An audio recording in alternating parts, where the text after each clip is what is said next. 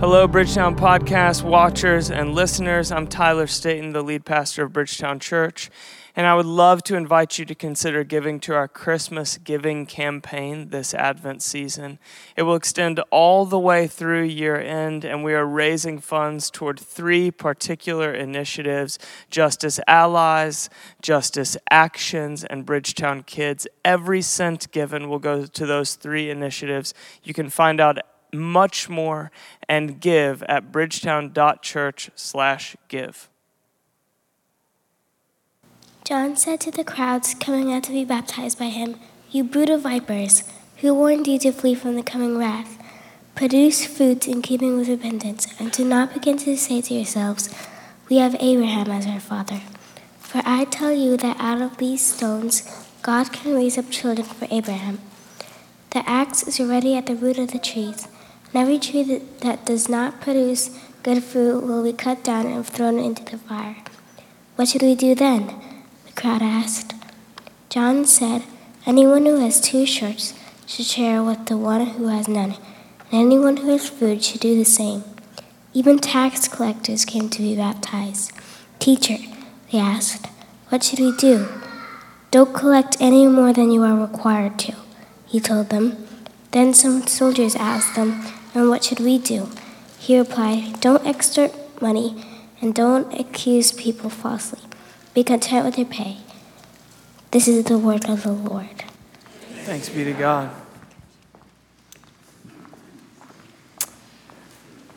So there's this uh, famous story about John Wesley, who's a hero of mine. He started a revival in the city of London not too long ago during a time when the church was really sleepwalking. But this story has nothing to do with his leadership. It was a moment in his personal life that became infamous when one ordinary day a man comes up riding a horse toward Wesley in a hurry, saying, Mr. Wesley, Mr. Wesley, something terrible has happened.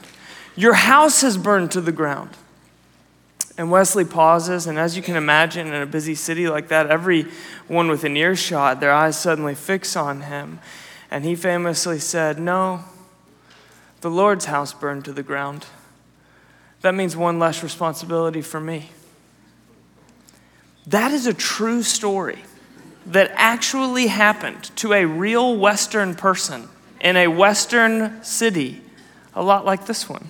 Randy Alcorn writes, his reaction didn't stem from a denial of reality, rather, it sprung from life's most basic reality that God is the owner of all things, and we are simply his stewards. And that is an Advent story. It is a Christmas story. It is a prepare to recognize God in our midst story. So, Calling Out in the Wilderness, that is the title of a teaching series that's been carrying us through the four weeks of Advent. It's a phrase that's borrowed from the prophet Isaiah that is then repeated in all four Gospels to describe John the Baptist. John's mission was to shine a spotlight on God enfleshed in the person of Jesus so that no one would miss him. You should recognize today's teaching text from a week ago, it is identical. John, a messenger sent to help people recognize Creator disguised as creation, offers these basic instructions to the plentiful simplicity, to the tax collector's generosity, and to the soldier's justice. What should we do then? The eager crowds respond. Well, do you have an extra winter coat? Then share your clothes with the poor. Do you have enough money for two lunches? Then get one for yourself and share the rest with someone else. Do you collect taxes for a living? Then stop getting rich off of tips and collect only what is necessary. Are you in the military? Then stop gaining a cushion by exploiting your power and learn contentment with your base salary. Every example John gives to those eager to recognize the Messiah has to do with money and possessions. How do you prepare for the way of Jesus? How do you recognize the greatly anticipated God that the very people who supposedly were most ready to see him, most anticipating his arrival, completely missed right under their noses? Share. Your money and possessions are rentals to be stewarded for the sake of others. You see, there's something about John Wesley shrugging off the loss of everything. There's something about the total absurdity of that that exposes the total absurdity of our great attachment to those very things. And there's something that's been cultivated within John Wesley by generosity that's readied him to see and hear and receive God more deeply than at least I have. And I would guess that I'm not the only one. So, generosity, that is the big theme for today, and is a subject that I'd really rather not talk about.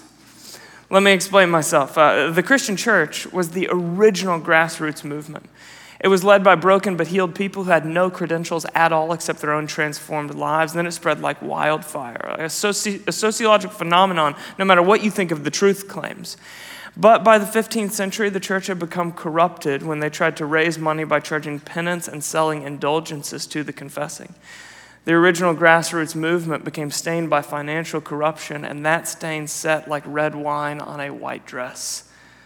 Financial privacy is also a pretty big deal today. Statistics show that America is among the least transparent countries when it comes to wealth. We don't publicize salaries and that sort of thing at the rate that other modern Western nations do.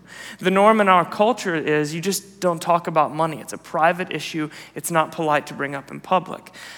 Well, I should say you don't talk about your money other people's money, especially those who seem to have more of it than you, and your view of their spending habits, that's fair game.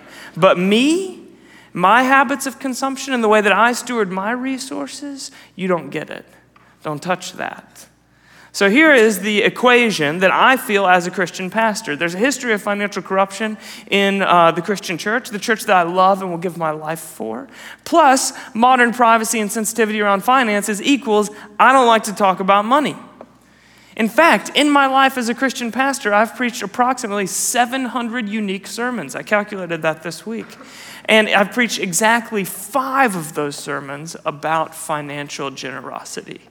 That means a little over one half of 1% of the time, I stand in front of a, of a room of eager people saying something like, What should we do then? And we look at the scriptures together. I go directly to a passage about material generosity. And maybe for you, that sounds about right. But for me, it stings with conviction. Because in the four Gospels, Jesus talks about money more than anything else except the kingdom of God. The preaching priorities of Jesus are the kingdom of God, money, and there's a big gap between two and three. Jesus talked about money three times more than he talked about love, and seven times more than he talked about prayer. He talked about money more than heaven, hell, or eternity. Jesus taught, uh, 17 of his 39 parables are about money. The scholarly estimate is that somewhere around 25% of Jesus' teaching is directly about material generosity. So to land at 0.5% of my teaching shows that I've clearly done some dancing with the text. So, if we're going to take Jesus seriously, we simply cannot sidestep this topic. If we're going to say that Jesus' priorities are our priorities, then we've got to surrender the privacy uh, that we feel around material wealth. And if I'm going to say that Jesus' priorities are my priorities, I've got to get beyond my comfort zone as a teacher and directly address that which Jesus directly addressed. So, if it's your first time here, then I ask you for grace because I am aware that when a Christian pastor stands on a stage wearing a pop star microphone and starts talking about money, they're dragging a whole lot of baggage in with them. And I'm not going to ask you for the benefit of the doubt. You do not owe me that. But I don't want to just jump in without you knowing that I both understand and personally feel the complexity of this topic. And if you're a part of this church family, then I need your forgiveness for choosing my comfort zone over Jesus' priorities. We should be addressing this more often and more directly than we do because Jesus addresses it more often and more directly than we do. And so I want to invite you today to let your guard down and allow yourself to be confronted by Jesus' teaching around money and possessions without getting defensive. If you're trying to follow Jesus without regularly asking yourself, who is really Lord over my consumption, money, and possessions, you are fooling yourself. This is far too big a part of our lives to just treat like, like it's some side issue that occasionally gets commented on. So today, we're going to be journeying through the whole Bible, but I only have one point. Your spiritual life is directly connected to how you manage your money and possessions. So let's trace that one point from Genesis to Revelation through these four parts foundations, servant Jesus, King Jesus, and then living in between. Here we go. So, foundations, part one. Let's begin in Exodus. Most of us, when we think of the Exodus story, we tend to think of uh, burning bushes and 10 plagues and parting seas, and that's all in there. But I think the real drama starts when all the major action sequences end. Uh, after all those memorable highlights, God is teaching his people what it means to rely on him as their provider. And he gives them food every day manna and quail, or bread and meat. So the gluten free vegetarians were just totally out of luck in the Exodus journey. Half of Portland would be asking Yahweh for substitutions. Exodus 16. This is what the Lord has commanded. Everyone is to gather as much as they need. Take an omer for each person you have in your tent. The Israelites did as they were told. Some gathered much, some little. And when they measured it by the omer, the one who gathered much did not have too much, and the one who gathered little did not have too little. Everyone had gathered just as much as they needed. Share your food with one another. That's the beginning of the family of God. Make sure that everyone has his or her basic needs met. That's the beginning of the image of God alive in a community. But it did not last long. Two verses later. However, some of them paid no attention to Moses. They kept part of it until morning, but it was full of maggots and began to smell. So some people were collecting more than they needed because what if God doesn't provide? What if the bread and meat doesn't come tomorrow morning? What if I don't have enough? So they started to store away extra in their tent, but by the time tomorrow morning rolled away, it had rotted and spoiled. Having food for tomorrow was not the main issue here. The main issue was that God gave them exactly what they needed. So to take more than I need to store away for tomorrow was to take what someone else needs for today. So God gave them food that expired overnight. He made saving impossible. Why? Because He wanted to free their hearts to both trust Him and to love one another. God freed their bodies through a series of miracles, but He freed their hearts by manna, by teaching them a new economy, one where my neighbor is my responsibility. And then as the story rolls forward, we eventually get to the edges of your field. This brings us to Leviticus chapter 19. When you reap the harvest of your land, do not reap the very edges of your field, or gather the gleanings of your harvest. Do not go over the vineyard a second time, or pick up the grapes that have fallen. Leave them for the poor and the foreigner. I am the Lord your God. So, this was given to the people of God as a command. It is a law. Leave the edges of your property fruitful, so that anyone who's wandering and hungry finds a meal at your place. Plant seeds and tend a portion of your land that you never intend to harvest. Your home should be structured financially as a place of provision for the wanderer. And it gets a whole lot more interesting when God explains the logic beneath this law. So in Deuteronomy 24, the same commands are repeated nearly verbatim, but God frames it this way do not deprive the foreigner or the fatherless of justice, or take the cloak of the widow as a pledge. Remember that you were slaves in Egypt, and the Lord your God redeemed you from there. That is why I have commanded you to do this. And then the same commands follow. So, from God's perspective, if you buy your own seeds, plant your own crops, tend those crops throughout the summer, and then reap the full harvest for you and your family in the fall, in the fall you are depriving the world of justice. How does that work? Remember that you were slaves in Egypt and the Lord your God redeemed you. Remember? You were stuck with no way out. And then God generously spent himself on your behalf. That is why I command you to do this, says the Lord.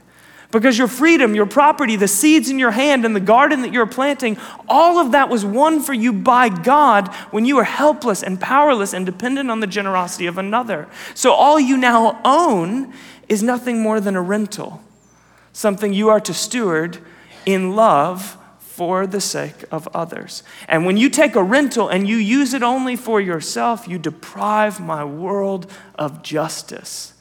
Wow. Do you see that? Do you see how different of a starting place this is for the way that we relate to money and possessions? I mean, what if this whole community began to live like our possessions were just rentals to be used for the sake of others? Uh, what habits might change in our lives? And, and what stories might we tell? And, and what kind of community might we lead? All of this kind of comes to a head with this incredible celebration called Jubilee. So eventually, Israel arrives at the promised land, the long awaited destination of the Exodus journey, and then God divides the land among the 12 tribes. There's 12 tribes in Israel, so God divides up the, the land into 12 distinct pieces of property. It's pretty simple. But after that very simple beginning, it got very complicated very fast. Because if you trace the story from there, some of these tribes end up inheriting more and more land, and others' land is getting smaller and smaller because some are becoming prosperous while others are going into debt, and they sell off the land to cover their debt. You can't explain poverty easily today, and you couldn't then either. Mean, we're talking about an agrarian society where rainfall patterns and faults in the soil and all sorts of things beyond direct human control contribute to which tribe is becoming wealthy and which is becoming poor. So God instituted something radical called the Year of Jubilee, where every 50 years all land would be returned to its original owner free of charge, no questions asked. It's all right there in Leviticus 25. So in God's economy, you hold everything loosely, everything with open hands. And go ahead and invest, grow your farm, do your thing, own what you want, but possess nothing.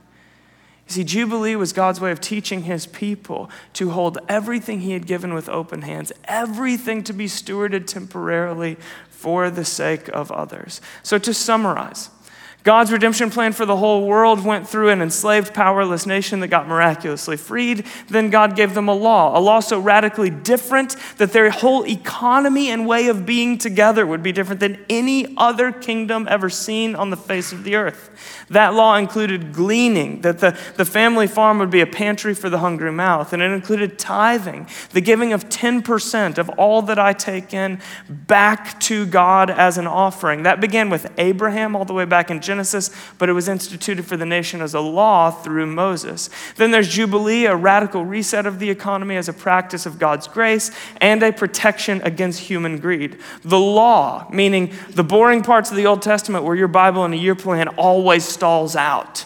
The law was set up as a social structure differentiating God's people from every other economy on the face of the earth by the practice of generosity. Or your spiritual life is directly connected to how you manage your money and possessions. And one of the things that I notice when I read the Torah or the first five books of the Bible is that there so clearly is no such thing as a spiritual life. The compartmentalization of our lives is a modern invention. If you were to ask an ancient Israelite about their, their personal life or their professional life or their spiritual life, they'd have no idea what you're talking about. And that was because what's God concerned about? Oh, just every last facet of my being. Just the way I treat my coworkers and what kind of tipper I am at restaurants and how I rest on the weekends and how I react to not getting my way and my habits when I'm grocery shopping and the tone of the emails I send to my coworkers. Oh, yeah, and also like prayer and scripture and that kind of thing too. All of that is my spiritual life. And that's important because Jesus, an ancient Israelite, shared that exact same framework that all of life was spiritual. So, this brings us to part two servant Jesus. And I'm using that terminology because Advent is this month set aside in the Christian year for remembering God's arrival the mystery that a God powerful enough to create all that we know and experience, a, a, God miraculous and mighty enough to intervene to discipline the oppressor and free the oppressed and create a new people, that God stripped himself of all that power to reveal his humble love in the form of a helpless infant. Jesus came to reveal the Yahweh God of power as a humble servant. And it all started with John the Baptist who was sent to prepare the way. His mantra went something like this produce fruit in keeping with repentance. Now, repentance means to change one's mind and go the other way. Repentance is a new awareness. New information has come in that has changed my awareness, so then I order my steps in conjunction with that new awareness. It's a change of mind that results in a change of practice. And John is saying, You've received the extravagant generosity of God, so now begin living in response to the generosity you've received. It's remarkably similar to remember you were slaves in Egypt. Now live in response to the God who set you free. The dots connect from the Torah all the way to the arrival of Jesus. And in his many teachings on money, Jesus seems to center majorly on two themes mammon and savings. So we'll begin with mammon. Matthew 6. No one can serve two masters. Either you will hate the one and love the other, or you'll be devoted to the one and despise the other. You cannot serve both God and money. Now, this word translated into English as money is actually an Aramaic term that goes by mammon, which refers to more than just the number in your checking account. It technically means wealth or riches or property. It means money and possessions. It means your stuff, like all of your stuff. The, the stuff that you have, the stuff that you want, and the stuff you don't know you want yet. It's all mammon. And what God is saying is that His greatest competition for your heart is not a moral folly or a dysfunctional relationship or baggage that you have with organized religion. It's your stuff, your mammon. Jesus is drawing a direct connection between our current experience in the kingdom of God and how we relate to and manage our money and possessions. Then comes savings. This is Luke chapter 12, a story Jesus tells. The ground of a certain rich man yielded an abundant harvest. He thought to himself, What shall I do? I have no place to store my crops. Then he said, This is what I'll do. I will tear down my barns and build bigger ones, and there I will store my surplus grain. It honestly sounds like the first century equivalent to a diversified investment portfolio. And I'll say to myself, You have plenty of grain laid up for many years. Take life easy, eat, drink, and be merry. This is the rewards of a savvy retirement plan. But God said to him, You fool, this very night your life will be demanded of you. Then who will get what you've prepared for yourself? This is how it will be for anyone who stores up things for themselves but is not rich toward God. And that concludes Jesus' teaching on the American dream. Obviously, I'm being a touch facetious with the story. But what is the story about? It's a cautionary tale about greed. In fact, immediately before launching into the story, Jesus said, Watch out, be on your guard against all kinds of greed. Life does not consist in an abundance of possessions. So, what is Jesus getting at with this story and this statement? What is greed? Well, I believe that if we let Jesus, through his teachings, define it for us, greed would be something like this security by my own means. So, to clarify, there is absolute legitimacy to wise savings accounts and rainy day funds and retirement savings and, and, a plan to get my kids through college. There's absolute legitimacy to all of that. And there's also a tipping point. And it's a subjective, not objective tipping point that's going to be different for every person in every different situation when prudence tips into greed.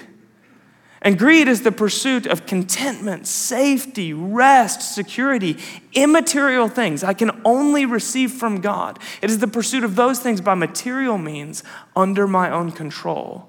And that makes greed an endless and destructive search. Money is not evil. But the love of money, greed, is the root of all kinds of evil. You see, Jesus is very plainly telling us that he has competition money. You cannot serve both God and money. It seems that according to the Gospels, uh, the things that you possess may very well be your greatest opportunity for kingdom fruit, and the things you possess may very well be the greatest threat to kingdom fruit. This is what makes greed so dangerous, is that it's nearly invisible in any present moment in your life, but then in hindsight, it seems to be following behind you every step of the way. That's why Eugene Peterson described greed as a parasite, like that, that medical diagnosis that doctors find so hard to actually find. But the second you get it, you realize that it's caused your whole body to not be able to function properly. Greed is the long con. It's that thing that lurks around in your life and you never see it there until it's robbed you blind. And material possessions, they're like no other false God because they offer us so many things we're intended to get from God security, comfort, meaning, significance, status, identity, purpose, pleasure. So if you think that you can follow Jesus and your wealth or possessions are not a threat to guard your heart against, you are asleep to the hold that this has on you and the way that it might be robbing you of the real treasures. So John Wesley's house burns down. Everything he owns, gone. And I doubt there was a sophisticated insurance system through which he could file a claim. And his response to the unthinkable loss of mammon was no, the Lord's house is burned down. It's one less thing for me to worry about. Yeah, but Wesley was clearly an extremist, right? I mean, that's such an impractical way to actually live. It seems to me like there was nothing extreme about Wesley's response if Jesus is the rabbi that we're following. Potentially mature, but not extreme. What does seem apparent to me, at least, though, is that if we're being honest, we are the ones who have spent the last couple hundred years of church history trying to prove Jesus wrong about the dichotomy he so clearly drew. You cannot serve both God and money. Upton Sinclair said it is difficult to get a man to understand something when his salary depends upon his not understanding it. We are the ones who have tried to invent a vision of bigger barns that does not master us, a task that Jesus said was impossible. Thankfully, though, in all of his teaching on money, Jesus is offering us a whole lot more than just a stinging diagnosis. He's actually offering us a path to walk to freedom and life. Jesus is picking up on Yahweh's instructions for free hearts from the Torah, and he's raising the bar from the laws of, of tithing and gleaning in the Old Testament to the practice of generosity in the New Testament all the way up to today. Jesus calls us from tithing up to generosity. Luke chapter 11. Then the Lord said to him, Now then, you Pharisees clean the outside of the cup and dish, but the in- inside you are full of greed and wickedness. You foolish people. Did not the one who made the outside make the inside also? So Jesus is talking here to temple leaders, to those supposedly attempting to order their lives by devotion to God, and he's instructing them on how to purify their internal lives so, to reflect that deep desire they have for God. But now, as for what is inside you, be generous to the poor, and everything will be clean for you. So, Jesus is drawing a direct connection between our generosity with material possessions and the purity of our hearts toward God. Woe to you, Pharisees, because you give God a tenth of your mint, rue, and all other kinds of herbs. He's talking about tithing but you neglect justice and the love of God. You should have practiced the latter without leaving the former undone. Now, Jesus is not saying you should have done justice instead of tithed. He's saying do both. This is a call beyond tithing to the way of generosity. And in the Sermon on the Mount, which is Jesus' manifesto, he seems to uh, replace the Old Testament command of tithing with the New Testament grace of generosity. In fact, there is no mention of tithing anywhere in the New Testament. So you are entirely off the hook for that 10%, my friends. Enjoy the freedom. We've been set free from the law. So there is freedom we've been given in who and when and how much we give. But Jesus came to fulfill the law, not to abolish it. And the through line of the Sermon on the Mount is Jesus taking Old Testament commands and raising the bar. Never once is he lowering it. He's saying, I'm not just commanding you not to murder, I'm saying don't even lash out verbally at your neighbor. I'm not commanding you not to commit adultery. I'm saying don't even entertain uh, that person lustfully in your imagination. I'm not commanding you not to tithe. I'm calling you where? Up, not down, to generosity. It is very, very difficult to imagine that generosity is the one area that Jesus intended to lower the bar rather than raise it.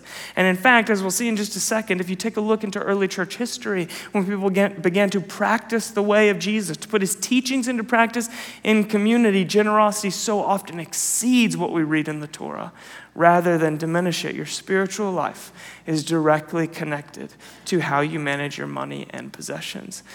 Part three King Jesus. So, Advent is for remembering God's arrival, but it's also for anticipating his return. When Jesus promises to come and reveal that humble God of love as a powerful king who's come to rule. And the final page of the Bible is a redeemed city under the rule of King Jesus without any poverty, need, or want. Generosity now is a preview of that promised future. In the last month, I have been on the receiving end of two different stories uh, of people being provided housing free of charge through the generosity of those within this community. One was to someone within our church family, one was to someone outside of our church family. There is an immigrant family living in the city of Portland free of charge because someone cared to steward their money and possessions like they were just a rental to be used for the sake of others. There is someone that was right on the verge of houselessness in this community that is now living under a roof and sleeping in a warm bed because someone had the audacity to steward what God had put into their hands, like it was a rental to be used for the sake of others. Uh, they became previews of the promised future we're all living toward by, by taking their money and possessions that way. And this week, as I prepared this talk, I just got a flash in my mind of a friend that I loaned money to a few months ago. And it was a good chunk of money, for me at least. But I did it cheerfully because he had a dream that he was living toward, and this was a way that I could get behind and, and help support him in his pursuit of that dream. And then several months later, he, he changed his mind and just shifted course and decided that he was going to pursue something else, and he never paid me back. And this week, I realized that still bothers me that somewhere within me, that piece of data has taken up residence and is somehow, however subtly, affecting my view of him in my mind. And as that came up for me, so did the words of 1 Corinthians 13. If I give all I possess to the poor but do not have love, I gain nothing. Love is patient. Love is kind. It does not dishonor others. It is not self seeking. It is not easily angered. It keeps no record of wrongs.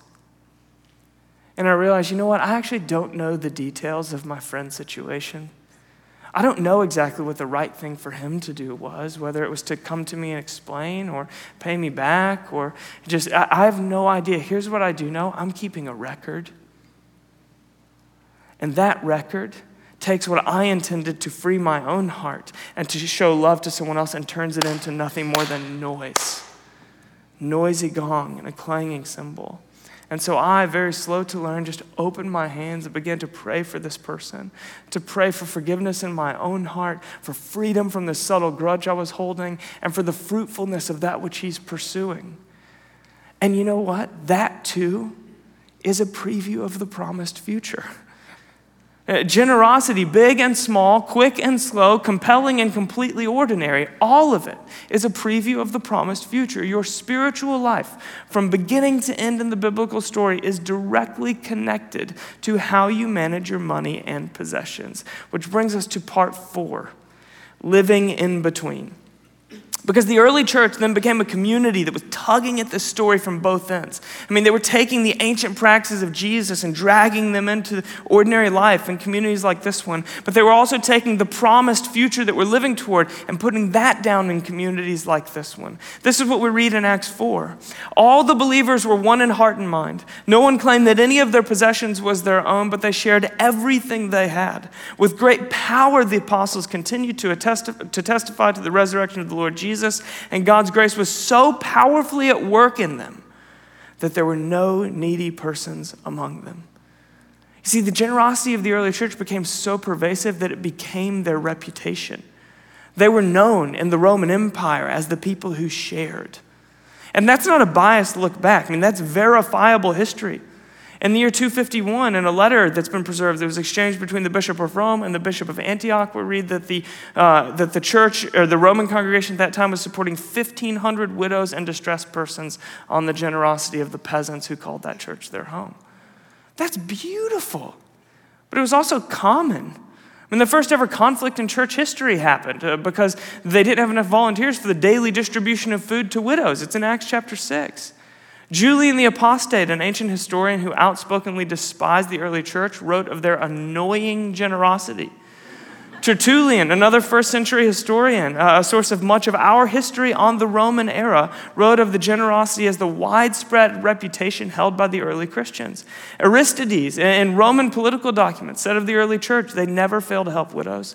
They save orphans from those who would hurt them. If they have something, they give freely to the one who has nothing. Tim Keller summarizes the whole thing.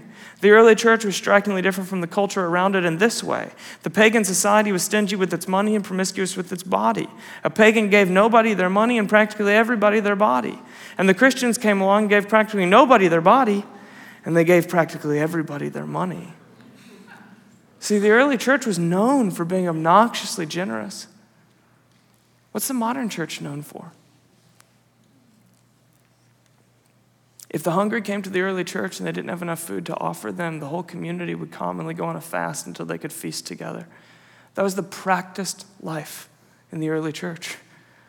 They believed that if a child in a city starves while a Christian has a fridge full of food at home, that Christian is guilty of murder. Basil the Great of the fourth century said, When someone strips a man of his clothes, we call him a thief. And one who might clothe the naked and does not, should he not be given the same name? The bread in your cupboard belongs to the hungry. The coat in your wardrobe belongs to the naked. The shoes you let rot belong to the barefoot. The money in your vault belongs to the destitute. I read these sorts of things only to show you the way that generosity was commonly thought of in the church's first few centuries. The members of their, the early church, they weren't reluctantly parting with their possessions. Uh, they, material wealth had become nothing more than a rental that they were joyfully spending on behalf of others as an expression of their faith. Picking up exactly where we left off in Acts 4. For from time to time, those who owned land or houses sold them, brought the money from the sales, and put it at the apostles' feet, and it was distributed to anyone who had need. Now, back at the beginning of the story where we started, eh, we talked about the edges of the field, right? Leave a little bit of your land for, for someone uh, to come and harvest for themselves. By the time we get to the book of, the, of Acts, it's just the whole field. It just sold the entire thing that it might be used for the sake of others. The law, tithing, was nothing more than training wheels for the people of God to learn the movements of radical generosity. The biblical trajectory is from the edges of your field to the entire field. It is so much easier to keep our life compartmentalized. Right, God, you can have my prayer life, 90 minutes of my Sunday, and my attitude toward my spouse. You can have my confession and my gratitude and my morning meditation, but the standard of living I decided on without consulting you, don't touch that. It's so much easier to keep the spiritual and the material separate, but the scriptures on every page of the story join together what we want to separate. Your spiritual life is directly connected to how you manage your money and possessions. So I, I want to land today just by going through six implications, uh, six very practical implications, because we don't just want to romanticize generosity in the past, we want to live into it in the present. And six is way too many to remember. And they don't all start with P, so the odds are really stacked against you here. So all of this is not for you, but, but my suspicion is that there might be one thing that God wants to speak to you. So just listen attentively in partnership with the Spirit of what is your invitation to me today, God? And I'll move fast. First, you cannot separate repentance and generosity. Most people in the industrialized West, we tend to make this assumption of comfort that, that I am entitled to comfort and that my level of comfort will increase with my age. That as I get older, I'll move into a nicer place or, or maybe get a vacation home or two, or I'll move to a nicer neighborhood or a smaller city or a less noisy block, or I'll have more in savings. Most of us assume I will upgrade. I'll get increasingly more established and more comfortable. And none of those things are bad. Saving isn't bad. A second home isn't bad. A nicer place isn't bad. There's no issue with any of that on its own.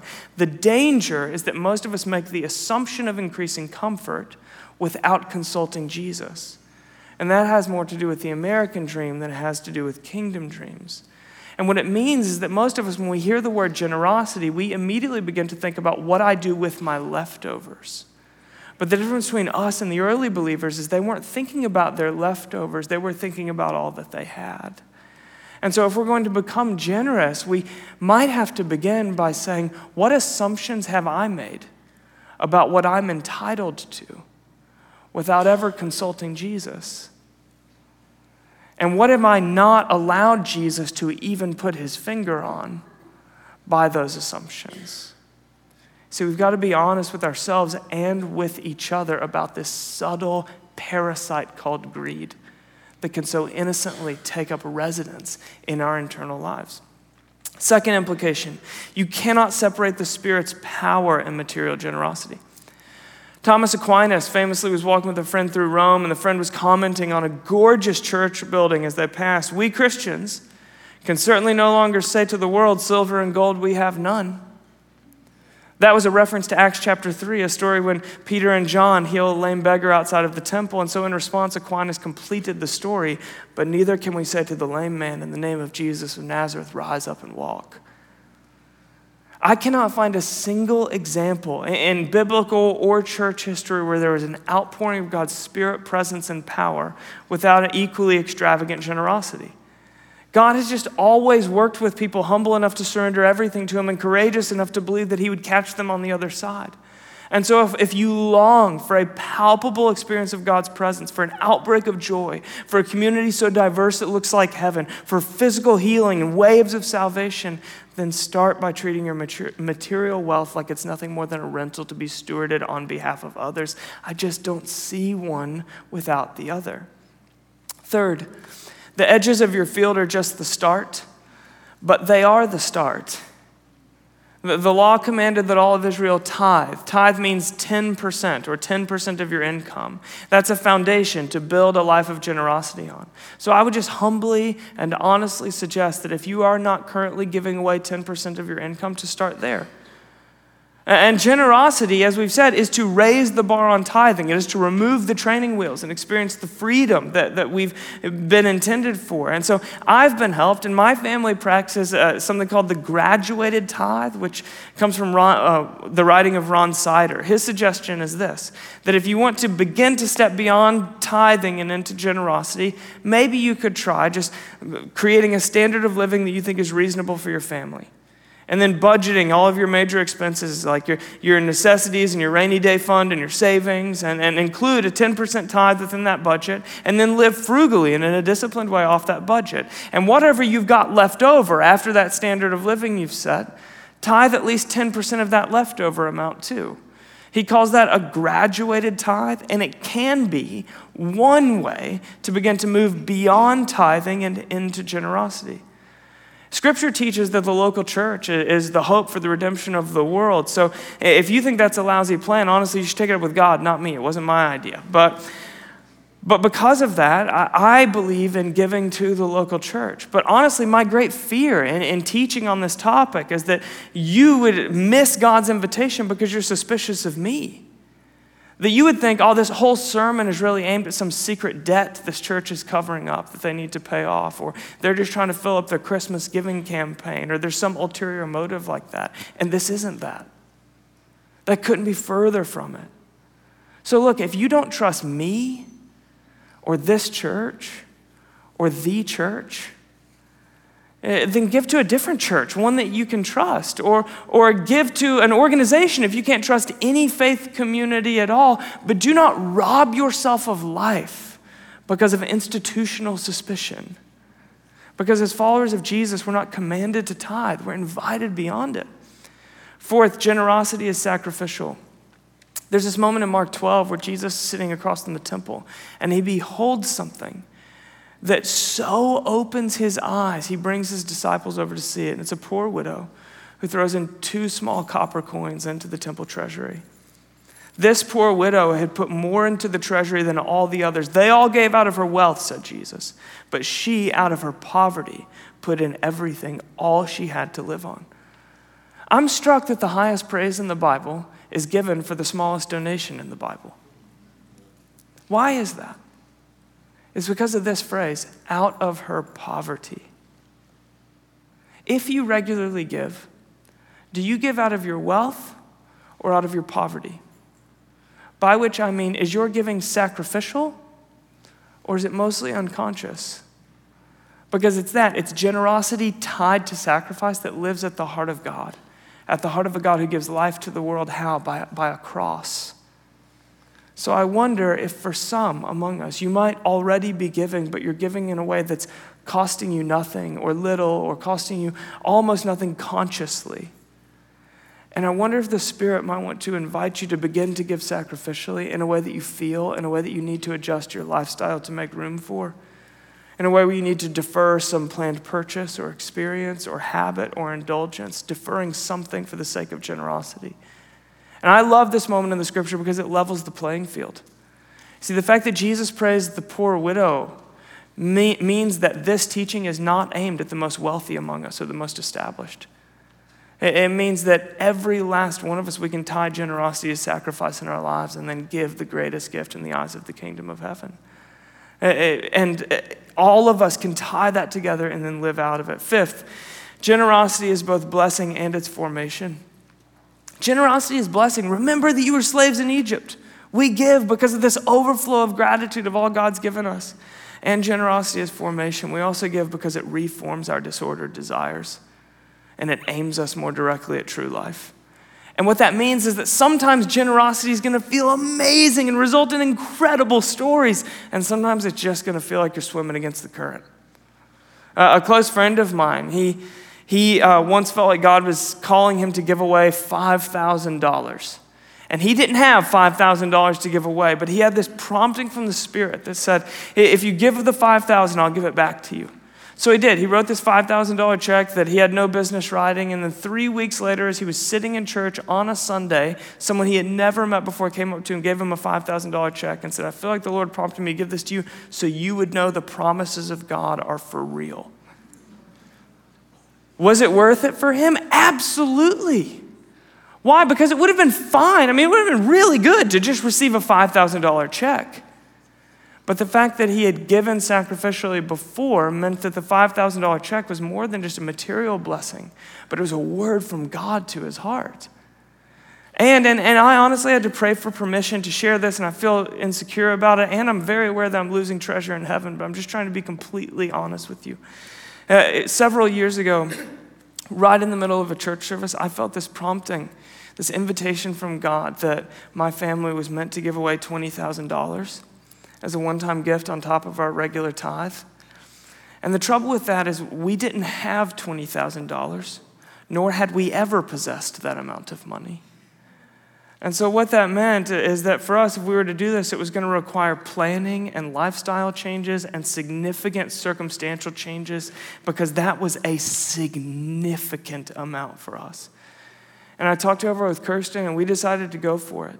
And then the year that followed include, included unforeseen, really high medical bills and credit card debt. And our oldest son started preschool in New York City, which just turned out to be the largest expense we had ever had in our lives to that point. And so, as a result of that gift, we had to move out of our apartment and move into a smaller apartment with rent that we could afford. And, and we had to make major adjustments to our lifestyle. And for the first time in our lives, we had to rely on the generosity of others within our church community. Was it worth it? Yes. Why? Because we gained greater freedom from our entitlement. We discovered more of the joy of contentment, and we relied on people in the church to be family to us, and they were. Others within our local church family paid our rent one month. They paid for us to fly home to be with family during a medical emergency, and they paid for Kirsten to go on a retreat with some other women that she was journeying with spiritually. Generosity is blessing, and sometimes generosity is formation. It is to partner with the Spirit in swimming against the stream so that we can know freedom that hurts a little bit before it feels like freedom. And then finally, and we'll land here generosity is justice. The early church was primarily filled with peasants who had very little to give, and then it quickly became a place where widows and orphans ate daily, where the poor came to find clothes, and where abandoned infants and the elderly were taken in. What made all of that possible? A community of extravagant generosity. A few peasants all bringing their widow's mites accumulated into that. And our vision and desire as a church is that we would become a place that is teeming with kingdom life where the doors of this place are open seven days a week with every different expression of the kingdom. A place where foster children can just be kids and foster families can find support, and a place where the formerly incarcerated can be counseled toward reentry, and where the elderly can be listened to and reminded that they matter, and where the hungry can gather for a warm meal, and the houseless can find a change of clothes. And then Sundays would be for the swelling of that building to tell the story that holds the whole thing together. How could all of that be possible? Only through a community of extravagant generosity. It is my belief that for any local church community, including this one, everything God wants to do through that community can be supported by the resources from that community that the work that God wants to do in Portland through Bridgetown is not waiting on some massive donor from outside or a grant organization, but it's waiting on us just to become a people of radical generosity that we might become a people of radical justice. And it's a lifestyle of generosity that sets the conditions for recognizing this God who comes in our midst. It sets the conditions for Advent.